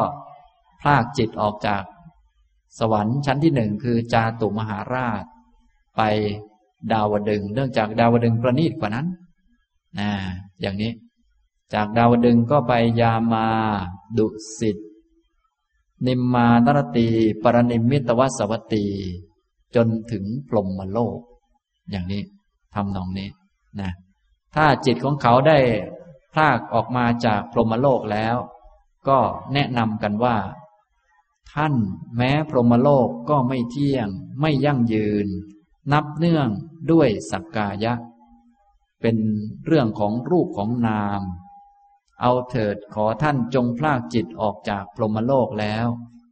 นำจิตเข้าไปในสักกายนิโรธก็คือนิพพานเถิด เนื่องจากพระโสดาบันเนี่ยเคยเห็นนิพพานแล้ว ฉะนั้นท่านก็ทำเป็นหมดแหละ อยู่ที่ว่าท่านจะมีกำลังขนาดไหน อันนี้ก่อนตายก็ยังสามารถน้อมนำจิตเข้าสู่นิพพานได้ พระพุทธองค์จึงตรัสว่า มหาบพิษอุบาสกผู้มีจิตหลุดพ้นอย่างนี้ กับภิกษุผู้มีจิตหลุดพ้นจากอาสวะอาตมาภาพไม่กล่าวว่าแตกต่างอะไรกันเลย คือหลุดพ้นด้วยวิมุตต์เหมือนกันนี่ฉะนั้นเป็นพระโสดาบันเนี่ยมีคุณนประโยชน์และอานิสงส์เป็นอย่างมาก มีธรรมะอันเป็นที่ตั้งแห่งความเบาใจเป็นพื้นฐานทำให้ยังไงก็ไม่ตกอบาย ไม่หล่นไปในอบายเนี่ยเบาใจได้สบายใจได้ นอกจากนั้นยังสามารถที่จะเลือกที่เกิดได้ตามใจชอบ นะเลือกที่เกิดได้เลย ถ้ายังติดข้องอันนี้อยู่ แน่นอนก็ยังเกิดเท่าแถวนี้แหละนะแต่ถ้าไม่ติดข้องอะไรเลย ก็ยังสามารถไปถึงนิพพานได้ด้วย อย่างนี้ทำนองนี้นะฉะนั้นว่าง่าย ๆก็คือ พอเป็นพระโสดาบันแล้ว อยากไปเกิดที่ไหนก็ได้ ถ้ายังต้องเกิดอีก หรือไม่อยากเกิดอีก ตอนก่อนตายก็น้อมนำจิตเข้าสู่นิพพานก็ได้ อย่างนี้นะ คุณประโยชน์จึงมีมาก ส่วนอย่างพวกเราเป็นปุถุชนแม้ไม่อยากเกิดอีกเป็นไงครับ ก็ยังเกิดอีก อยากเกิดสวรรค์บางทีลงอบายนู่นนะนะไปติดข้องกับลูกกับละกับหลานบางทีเกิดไปเกิดเป็นยุงมากัดหลานอีกวุ่นวายนี่เห็นไหมมันต่างกันมากทำไมมันต่างกันมากอย่างนั้น ก็เพราะว่าธรรมะมันต่างกัน พระโสดาบันท่านมีธรรมะอันเป็นที่ตั้งแห่งความเบาใจ สบายใจ แม้จะยังติดข้องกับลูกกับหลาน ติดข้องกับโลก มนุษย์ของเราเนี่ย ก็ยังเกิดเป็นมนุษย์อีก อย่างนี้ไม่เหมือนพวกเรานะ อย่างเป็นบุตรชนเนี่ย ถ้ายังติดข้องกับบ้านกับเรือนเนี่ย ตกอบายนะ มันหนักขนาดนั้น แต่พระโสดาบันถ้าติดข้องในมนุษย์ ก็จะเกิดเป็นมนุษย์ ถ้าไม่ติดข้องก็น้อมนำจิตไปสวรรค์ ก็เกิดในสวรรค์ชั้นที่ติดข้องอยู่นั่นแหละ นี่ขนาดติดข้องนะ ยังได้เกิดดี ส่วนพวกเราปุถุชน ลองติดข้องดูสิ ลงข้างล่างเลย เอ้าทำไมมันต่างกันอย่างนั้น ฐานของจิตมันต่างกัน อย่างนี้ พอเข้าใจไหมครับ นี่มันต่างกันมากนะ พวกเราติดข้องกับลูกกับหลานอะไรต่อมีอะไร แทนที่จะได้มาเกิดใกล้ๆหลานอาจจะมาเกิดเป็นสัตว์อบายต่างๆ ส่วนพระโสดาบันถ้าติดข้องมนุษย์จะเกิดเป็นมนุษย์ ถ้าติดข้องสวรรค์ชั้นนั้นก็จะเกิดสวรรค์ชั้นนั้น ติดข้องสวรรค์ชั้นไหนก็จะไปเกิดชั้นนั้น ชั้นนั้นไปเรื่อย จนถึงพรหมโลก ถ้าไม่ติดข้องเลย ก็จะเข้านิพพาน นี่พอเข้าใจไหมครับ เนี่ย จึงมหัศจรรย์มากนะเนี่ยพระโสดาบันก่อนตายเนี่ยพูดง่ายๆว่าสามารถเลือกได้เลย เลือกได้เลยตั้งแต่เกิดเป็นมนุษย์อีก หรือจะไปสวรรค์ชั้นไหน จนกระทั่งไม่อยากเกิดอีกก็เข้านิพพานไปเลย อย่างนี้ทำตรงนี้ นี่จึงเป็นสิ่งที่มีคุณค่ามาก สามารถเลือกได้หมดอะไรหมด อย่างนี้ทำตรงนี้นะครับ อันนี้เป็นคุณประโยชน์และอานิสงส์ของความเป็นพระโสดาบัน ในประเด็นที่ผมตั้งขึ้นมาว่าเป็นธรรมะอันเป็นที่ตั้งแห่งความเบาใจ และตอนตายก็สามารถน้อมนำจิตไปสู่นิพพานได้นะทีนี้เมื่อสามารถน้อมนำจิตไปสู่นิพพานได้ ซึ่งเป็นของสูงสุด จริง ๆ ก็คงไม่ต้องพูดถึงว่าน้อมนำจิตไปสวรรค์ชั้นโน้นชั้นนี้อะไรหรอกเพราะว่า อันนี้มันต่ำกว่านิพพานซะอีกนะก็น้อมนำจิตไปได้อยู่แล้ว ผมก็เลยอ่านพระสูตรให้ฟังที่พระพุทธองค์ตรัสถึงวิธีที่จะน้อมนำจิตไปที่ใดที่หนึ่ง จะน้อมนำกันบอกกันอะไรกันนะอย่างพวกเรานี้ ก็อย่าลืมพากันฝึกเพื่อให้เป็นโสดาบันนะถ้าเป็นแล้วก็ จะได้อานิสงส์อย่างที่ท่านว่าไว้นี่แหละ อย่างนี้นะครับ อันนี้ ทีนี้บางคนบางท่านอาจจะเกิดความสงสัยอะไรต่างๆ เพราะว่าบางท่านอาจจะเคยได้ยินมาว่า ถ้าจิตก่อนตาย เป็นจิตที่เศร้าหมอง เป็นอกุศลเนี่ย ก็ทุกขติก็เป็นอันหวังได้นะ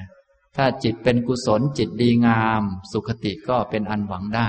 อันนี้หลาย ๆ ท่านคงจะได้ยินบ่อย ๆ แต่ว่ากรณีเหล่านั้นใช้ได้กับพวกปุถุชนทั่วไปนะจิตเป็นอกุศลก่อนตายเนี่ย เราก็จะไปอบาย จึงต้องระมัดระวังเวลาก่อนตาย แต่ถ้าเป็นพระโสดาบันเนี่ย ถึงแม้จะมีอกุศลอยู่บ้าง จิตเป็นอกุศล แล้วก็ตายตอนนั้นก็ไม่ไปอบายเนี่ยมหัศจรรย์มากนะจะอ่านพระสูตรหนึ่งให้ฟังก่อนนะ ในสังยุตตนิกาย มหาวารวักปธรรมมหานามสูตร ข้อหนึ่งพันสิบเจ็ดข้าพเจ้าได้สดับมาอย่างนี้ สมัยหนึ่ง พระผู้มีพระภาคประทับอยู่ณนิโครธาราม เขตกรุงกบิลพัทแคว้นสักกะ ครั้งนั้นเจ้าสักยะพระนามว่ามหานามะ เสด็จเข้าไปเฝ้าพระผู้มีพระภาคถึงที่ประทับ ถวายอภิวาทแล้วประทับนั่งณที่สมควร ได้กราบทูลพระผู้มีพระภาคดังนี้ว่า ข้าแต่พระองค์ผู้เจริญ กรุงกบิลพัทนี้มั่งคั่ง อุดมสมบูรณ์ มีประชากรมาก มีถนนคับแคบมอมฉันนั่งใกล้พระผู้มีพระภาค หรือภิกษุทั้งหลาย ผู้เป็นที่เจริญใจ เวลาเย็น เข้าไปยังกรุงกบิลพัทพบเห็น ช้างบ้าง ม้าบ้าง รถบ้างเกวียนบ้าง ผู้คนบ้าง ที่พลุกพล่านขวักไข่สมัยนั้นมอมฉันลืมสติ ปรารบพระผู้มีพระภาค พระธรรมและพระสงฆ์มอมฉันคิดว่า หากเราถึงแก่กรรมในเวลานี้ คติของเราจะเป็นอย่างไร อภิสัมปรายภพจะเป็นอย่างไร พระผู้มีพระภาคตรัสว่า อย่าทรงกลัวเลย มหาบพิษอย่าทรงกลัวเลย มหาบพิษการสวรรคตของพระองค์จักไม่เลวทราม กาลกิริยาก็จักไม่เลวทราม มหาบพิษ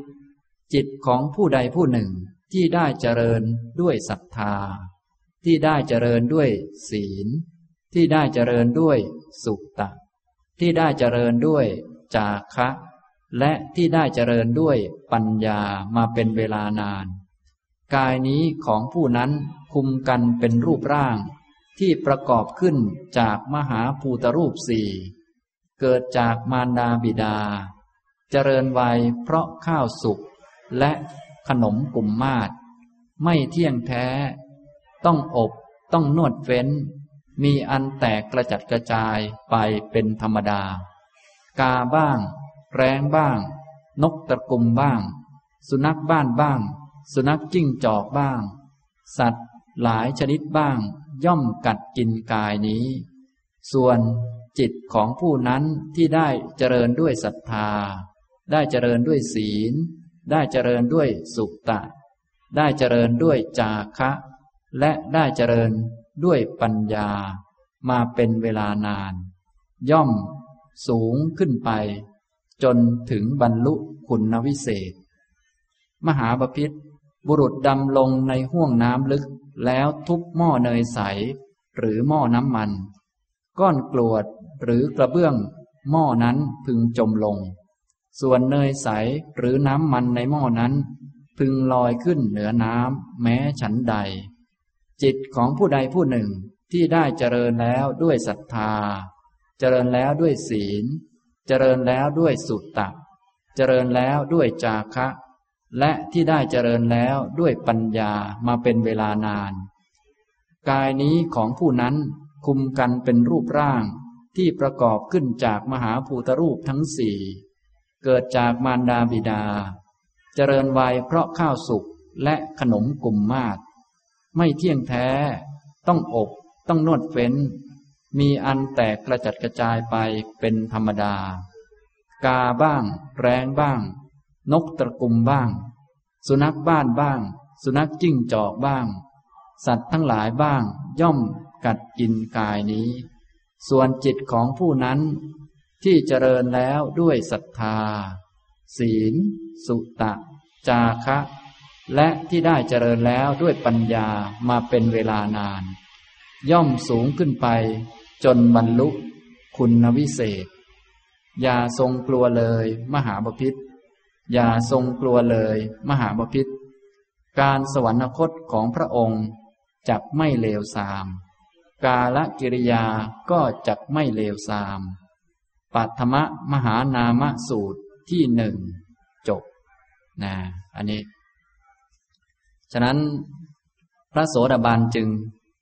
มีธรรมะอันเป็นที่ตั้งแห่งความสบายใจเบาใจ แม้จะมีกิเลสบ้างนะตายก็ไม่มีวันตกอบายนะ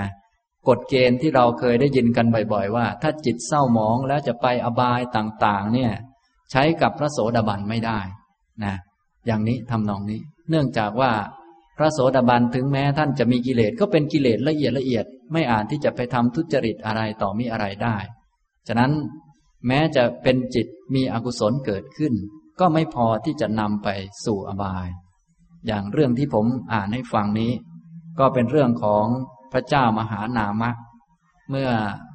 เข้าไปเฝ้าพระพุทธเจ้าจิตก็เป็นกุศลดีนะ แต่พอเดินเข้ามาในเมืองกบิลพัทก็มีสิ่งของยั่วยวนใจหลายอย่าง มีทั้งช้างบ้างม้าบ้าง รถบ้างเกวียนบ้าง ผู้คนบ้างที่ขวักไขว่กันนะและพอเดินเข้ามาในเมืองเป็นยังไงครับนะตอนอยู่วัดก็นึกถึงพุทธคุณธรรมคุณสังฆคุณ พอเดินเข้ามาในเมืองก็นึกถึงสาวๆบ้าง นึกถึงอันโน้นบ้างอันนี้บ้างจิตก็เกิดกิเลสเนี่ย พระโสดาบันก็เป็นเหมือนกันนะ นะทีนี้ท่านก็เกิดความนึกขึ้นมาคิดขึ้นมาว่า เอ๊ถ้าเกิดเราตายตอนนี้ล่ะ จิตเป็นอกุศลนะหลงลืมสตินะตอนไปวัดก็นึกถึงคุณพระพุทธพระธรรมพระสงฆ์พอเดินผ่านเข้ามาในเมืองก็กิเลสก็เกิดขึ้น ก็เลยมาเกิดความคิดว่า ถ้ามีกิเลสเกิดขึ้นและถ้าเราตายในตอนนี้คติของเราจะเป็นอย่างไร อภิสัมปรายภพจะเป็นอย่างไร ก็น่าสงสัยเหมือนกัน พระพุทธองค์ก็เลยตรัสบอกว่า บุคคลใดที่มีคุณสมบัติของพระโสดาบัน ซึ่งผมได้พูดไป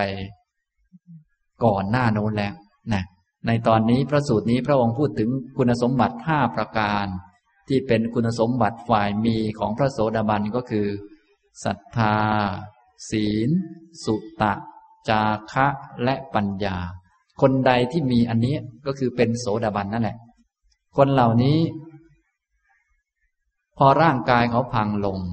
จิตของเขาเนี่ยยังไงก็สูงขึ้นไปจนบรรลุคุณวิเศษเนี่ยเป็นกฎเกณฑ์ตายตัวอย่างนี้ ถึงแม้จะมีอกุศลบ้างตอนก่อนตายก็ดีอะไรก็ดี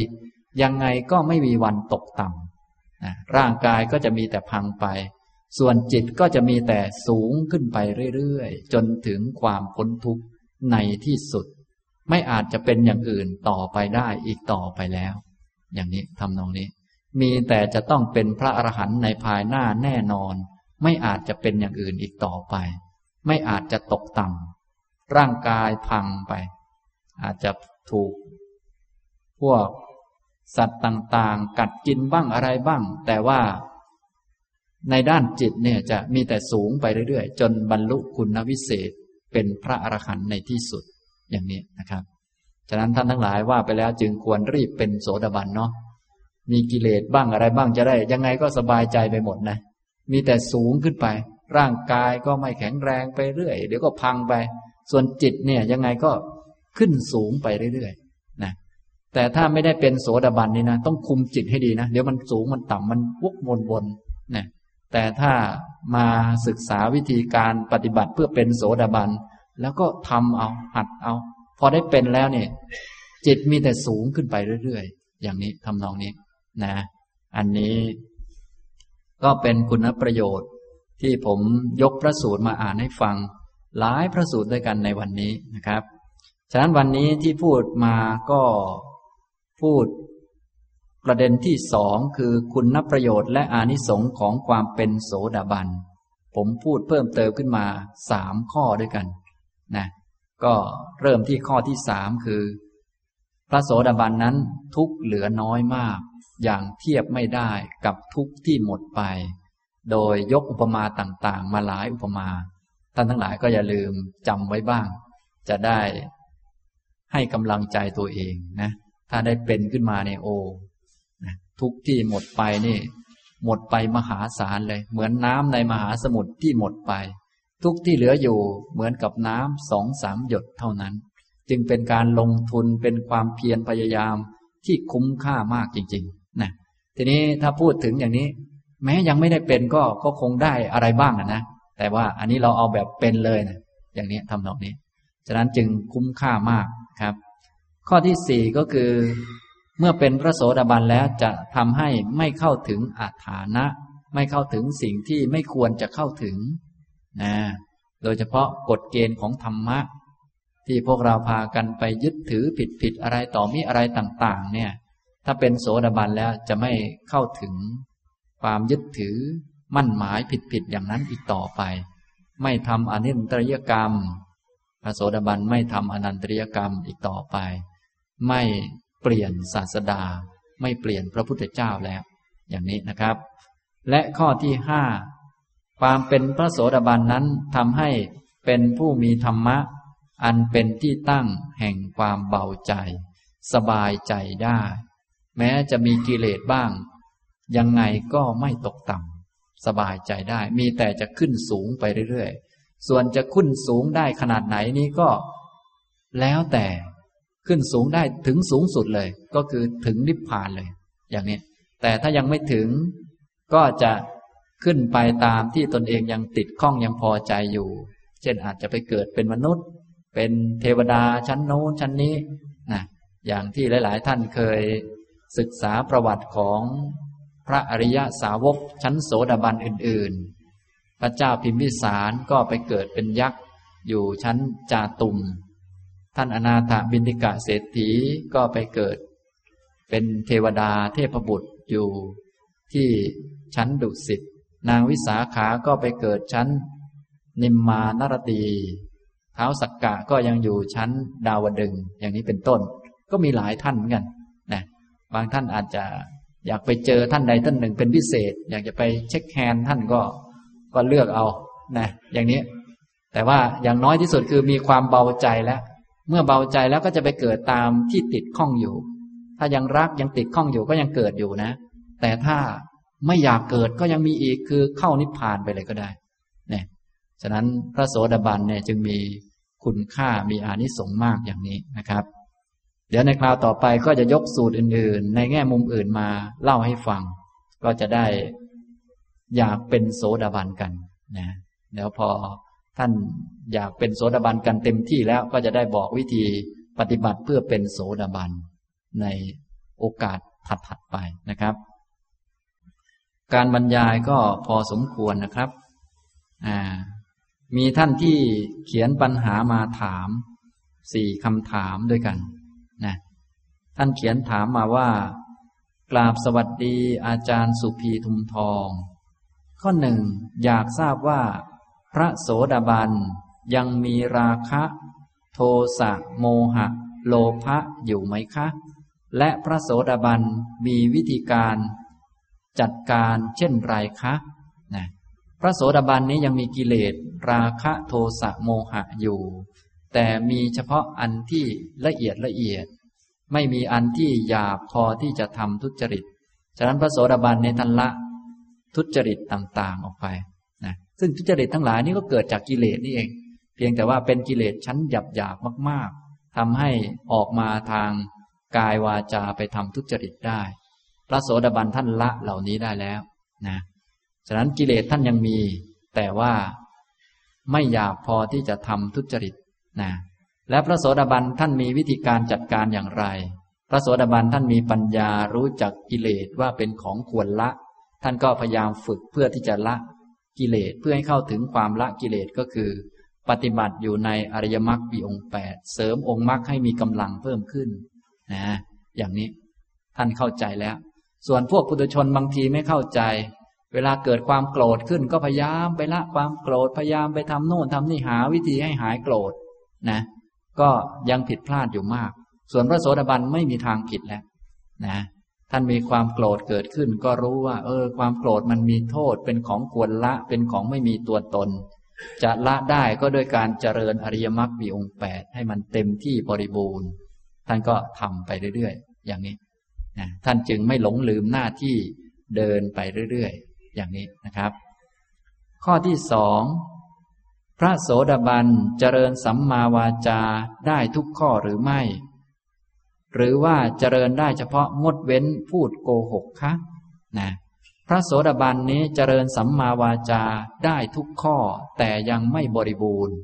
นะคือพระโสดาบันนี้ได้ องค์มรรคทั้งแปดนี้ท่านได้ครบแล้วนะ แต่ยังไม่เต็มหมด ข้อสัมมาวาจาเนี่ยท่านก็ทำได้แล้ว แต่ยังไม่บริบูรณ์คำว่ามีกับบริบูรณ์นี้มันไม่เหมือนกันนะพระโสดาบันนี่มีสัมมาวาจา งดเว้นพูดโกหก งดเว้นพูดคำหยาบ งดเว้นส่อเสียด งดเว้นเพ้อเจ้อท่านก็งดเว้นอยู่ แต่ว่ายังไม่บริบูรณ์ ในสัมมาวาจาที่ท่านทำได้บริบูรณ์เต็มที่ครบเหมือนจะพูดแบบร้อยเปอร์เซ็นเลยก็คือ งดเว้นจากการพูดโกหก ส่วนคำส่อเสียดท่านก็ละได้บ้างแล้ว ละได้บ้าง ละได้เยอะทีเดียวเหลือส่วนน้อย มีบ้างนิดหน่อยนะไม่ถึงกับเป็นทุจริตอะไรคำหยาบคายก็ละไปมากแล้วคำเพ้อเจ้อก็ละไปมากแล้วยังเหลือบ้างนิดๆหน่อยๆนะอย่างนี้ ฉะนั้นพระโสดาบันก็มีสัมมาวาจา ทั้งสี่นั่นแหละนะงดเว้นพูดโกหก งดเว้นคำหยาบ งดเว้น ส่อเสียด งดเว้นเพ้อเจ้อ ครบทุกข้อเลย แต่ว่าข้อที่สมบูรณ์ร้อยเปอร์เซ็นเลย ก็คืองดเว้นพูดโกหก ส่วนข้ออื่นยังไม่เต็มร้อยเปอร์เซ็นต์นะผู้ที่จะละคำหยาบคายและพูดส่อเสียได้ร้อยเปอร์เซ็นก็คือ พระอนาคามี ผู้ที่ละเพ้อเจ้อได้เต็มที่หมดก็คือ พระอรหันต์เนี่ยอย่างนี้ทำนองนี้ ฉะนั้นพูดเหมือนสัมมาวาจานี่เหมือนของง่ายนะแต่จะทำให้เต็มบริบูรณ์ ครบร้อยเปอร์เซ็นเต็มองค์มรรคเลยเนี่ย ต้องเป็นพระอรหันต์จึงจะเต็ม แต่ถามว่าพระโสดาบันทำได้ไหม ได้แต่ยังไม่บริบูรณ์ ท่านเลยเรียกว่า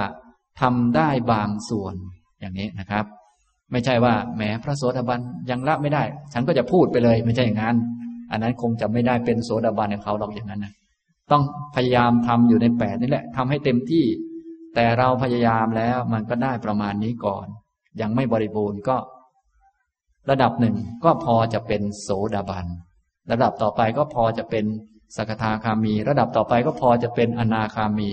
ระดับต่อไปก็พอจะเป็นอรหันต์ฉะนั้นต้องทำให้เพียงพอ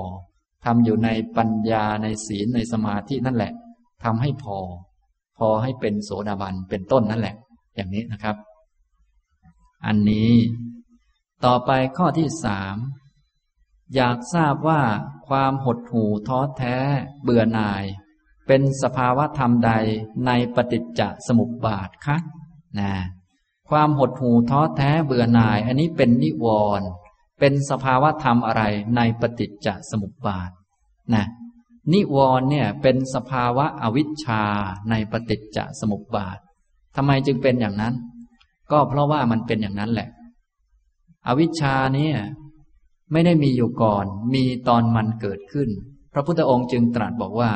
อาวิชชานี้แต่เดิมไม่ปรากฏ แต่เดิมไม่ปรากฏนะ แต่เดิมไม่มี มีตอนมันเกิดขึ้น และอวิชชานี้ที่มีขึ้นมาก็เพราะว่ามีอาหาร ไม่ใช่ว่าไม่มีอาหาร ไม่ใช่ว่าไม่มีเหตุไม่มีปัจจัย และอะไรเล่าเป็นอาหารของอวิชชา ควรกล่าวว่า นิวรห้า นิวรณ์ห้านี่เป็นอาหารของอวิชชา ฉะนั้นที่พวกเราพากันยึดถือว่านี่แขนของเราขาของเรา ยึดถือตัวตนอะไรขึ้นมา ก็คืออวิชชามันเกิดขึ้น ที่อวิชชามันเกิดขึ้นก็เพราะนิวรณ์ชอบปล่อยจิตไปเวลาตามองเห็นแล้วเกิดความรักความจัง เกิดความหดหู่ท้อแท้ พอนิวรณ์มาบังตาอาวิชชาก็เกิดขึ้น ยึดถือตนของตนก็ไปทำเพื่อตน เป็นสังขารไปเรื่อย อย่างนี้นะฉะนั้นพวกนิวรณ์จึงจัดอยู่ในหมวดอวิชชา เพราะเป็นอาหารของอวิชชานะอย่างนี้ ฉะนั้นที่พวกเรานั่งง่วงนอนอยู่นี่นะ ไม่ใช่ไม่ร้ายนะ เป็นของร้ายกาจมาก เพราะทำให้เกิดอวิชชานะในการปฏิบัติเขาจึงพยายามฝึกให้จิตมีสติสัมปชัญญะให้ตื่นตัว ถ้าตอนไหนมีสติสัมปชัญญะดีไม่มีนิวรณ์อวิชชาไม่เกิด อวิชชาไม่เกิดก็ไม่รู้สึกมีตัวตนอะไร ก็เห็นกายเดินเห็นความรู้สึกสุขทุกข์เกิดขึ้น ไม่มีตัวตนเลย แต่พอง่วงเหงาหานอน มีอวิชชาเกิดขึ้นเป็นไงครับ มีเรามีเขาขึ้นมา ฉะนั้นนิวรณ์นี่ร้ายมากนะแต่พวกเรานี่ ส่วนใหญ่ใช้ชีวิตวันๆมีแต่อยู่กับนิวรณ์รักชัง ฟุ้งซ่านหดหูท้อแท้วนเวียนไป อย่างนี้จึงไม่หมดกิเลส ก็เพราะว่าพวกนี้เป็นปัจจัยให้เกิดอวิชชา ท่านจึงให้ใช้ชีวิตด้วยสติสัมปชัญญะ ใช้ชีวิตด้วยสติปัญญาด้วยสมาธิ เหล่านี้ก็จะกันไม่ให้มีนิวรณ์พอไม่มีนิวรณ์อวิชชาก็ไม่เกิด พอไม่มีอวิชชาเกิด เราก็ถือโอกาสนี้เจริญวิชาเข้ามาให้มันเต็มที่เสีย มีสติสมาธิดีก็เจริญปัญญาเข้ามา มองดูรูปนามขันห้าให้เข้าใจชัด เจริญอริมักให้เต็มที่วิชาก็เกิดแทนที่เสีย อย่างนี้นะครับทำตรงนี้นะฉะนั้นกลุ่มนิวรณ์ความหดหู่ท้อแท้ จัดเป็นอวิชชาในปฏิจจสมุปบาท อย่างนี้นะครับ ข้อที่สี่อยากให้อาจารย์แนะนำพอสังเขปกรณีมีสภาวะหดหู่ท้อแท้เบื่อหน่ายเกิดขึ้น อธิบายในแง่ของปฏิจจสมุปบาทอย่างลงสู่อริยสัจค่ะ กราบขอบพระคุณค่ะนะก็ตามคำอธิบายที่ผมกล่าวไปเมื่อกี้ เมื่อมีความหดหู่ท้อแท้เกิดขึ้น อันนี้เป็นอาหารของอวิชชา วิธีการก็คือต้องรู้ว่าอันนี้เป็นนิวรณ์รู้จักนิวรณ์ว่าเป็นนิวรณ์เป็นของควรละ จะละได้อย่างไรต้องรู้จัก แล้วก็ไปทำเหตุ ให้ละมันเสียนะวิธีการจะละก็คืออย่างพวกเรามาฝึกให้มีสติสัมปชัญญะมีสมาธิให้มั่นคง ให้ละพวกนิวรณ์เหล่านี้นะเพราะนิวรณ์นี้เป็นฝ่ายทำให้เกิดอวิชชาเป็นเหตุเกิดทุกข์เป็นทุกขะสมุทัยเป็นของควรละ ส่วนทางเราให้มาเจริญสติสัมปชัญญะเจริญสมาธิเจริญปัญญา อันนี้เป็นฝ่ายมรรคทำให้เข้าถึงนิพพาน นี่ก็ครบแล้วนะฉะนั้นนิวรณ์เนี่ยเป็นทุกขะสมุทัยเป็นเหตุให้เกิดทุกข์ทุกข์ ทุกขาริยสัจนี้ครบแล้วนะที่เราต้องมาปฏิบัติก็คือต้องละนิวรณ์โดยการเจริญมรรคให้เต็มที่เข้าถึงนิพพาน นี้ก็ครบอริยสัจทั้งสี่นี้พอเข้าใจไหมครับนะนี่พูดย่อๆให้ท่านเข้าใจนะครับนี่คำถามก็หมดไปนะครับ ฉะนั้นผมบรรยายมาและตอบคำถามก็คงพอสมควรแก่เวลานะ สุดท้ายก็ขอให้ท่านทั้งหลายได้ เป็นผู้มีสตินะยืดกายให้ตรงนะดำรงสติเอาไว้เฉพาะหน้า ให้ทำความรู้ว่ากายนั่งอยู่ กายนั่งอยู่ ให้รู้ว่ากายนั่ง จิตรับรู้ให้จิตอยู่กับตัว ยกความรู้ไปรู้ที่หัว ก็จะรับรู้ว่าหัวมีอยู่ ต่อมาไล่มาที่คอ ที่หลัง แล้วก็รู้สึกไปที่ก้นของเราที่กระทบอยู่กับพื้น พื้นเก้าอี้ก็จะรับรู้ ต่อไปไล่มาที่ขา จนถึงฝ่าเท้าที่เหยียบอยู่กับพื้นนะต่อไปให้ท่านตั้งใจไปที่เท้าซ้าย ก็จะรู้สึกถึงเท้าซ้ายมีอยู่เหยียบอยู่กับพื้น ยกเท้าซ้ายขึ้น ก็ให้รับรู้ อย่างนี้เท้าซ้ายยกขึ้น หลังจากที่ลืมเท้าซ้ายไปนานพอสมควรนะพอยกขึ้นมาได้สักพักหนึ่งก็จะรู้สึกเมื่อยบ้างอะไรบ้าง ต่อไปวางลงก็ให้รับรู้นะตั้งใจไปเท้าขวา เท้าขวาเหยียบอยู่กับพื้นก็รับรู้ ยกเท้าขวาขึ้นตอนนี้เท้าขวายกขึ้นก็รับรู้ มีการตรึงตึงตรงนั้นตรงนี้ก็รับรู้ วางลง ก็รับรู้นะการที่เรามาตั้งใจทำอย่างนี้จะทำให้เกิดสติได้ง่าย เนื่องจากพอเราตั้งใจจะทำอะไรปุ๊บจิตก็จะไปจดจ่อนะทีนี้ถ้าจดจ่อในเรื่องดีท่านเรียกว่าเป็นสตินะเหมือนจดจ่อฟังธรรมก็เป็นสติ จดจ่อดูกายตัวเองก็เป็นสติ นี่ง่าย ขอให้ตั้งใจทำสิ่งดีงาม นี่จะเป็นสติ เช่นตั้งใจเดินตั้งใจเดินให้รู้กายมันเดิน นั่งรู้ว่านั่ง ตั้งใจไปที่เท้าซ้ายก็รับรู้นะยกเท้าซ้ายขึ้น ก็รับรู้ วางลง ก็รับรู้ ตั้งใจไปเท้าขวา ยกเท้าขวาขึ้น ก็รับรู้ วางลง ก็รับรู้เนี่ยนะท่านจะตั้งใจไปที่จุดอื่นๆ เช่นกำมือเข้าแบมือออก พวกนี้ก็ได้ก็จะได้สติเมื่อมีสติแล้วก็ค่อยๆ ฝึกให้มีสมาธิมีปัญญาต่อไปได้นะครับ เอาละบรรยาย ก็พอสมควรแก่เวลาเท่านี้นะครับอนุโมทนาทุกท่านครับ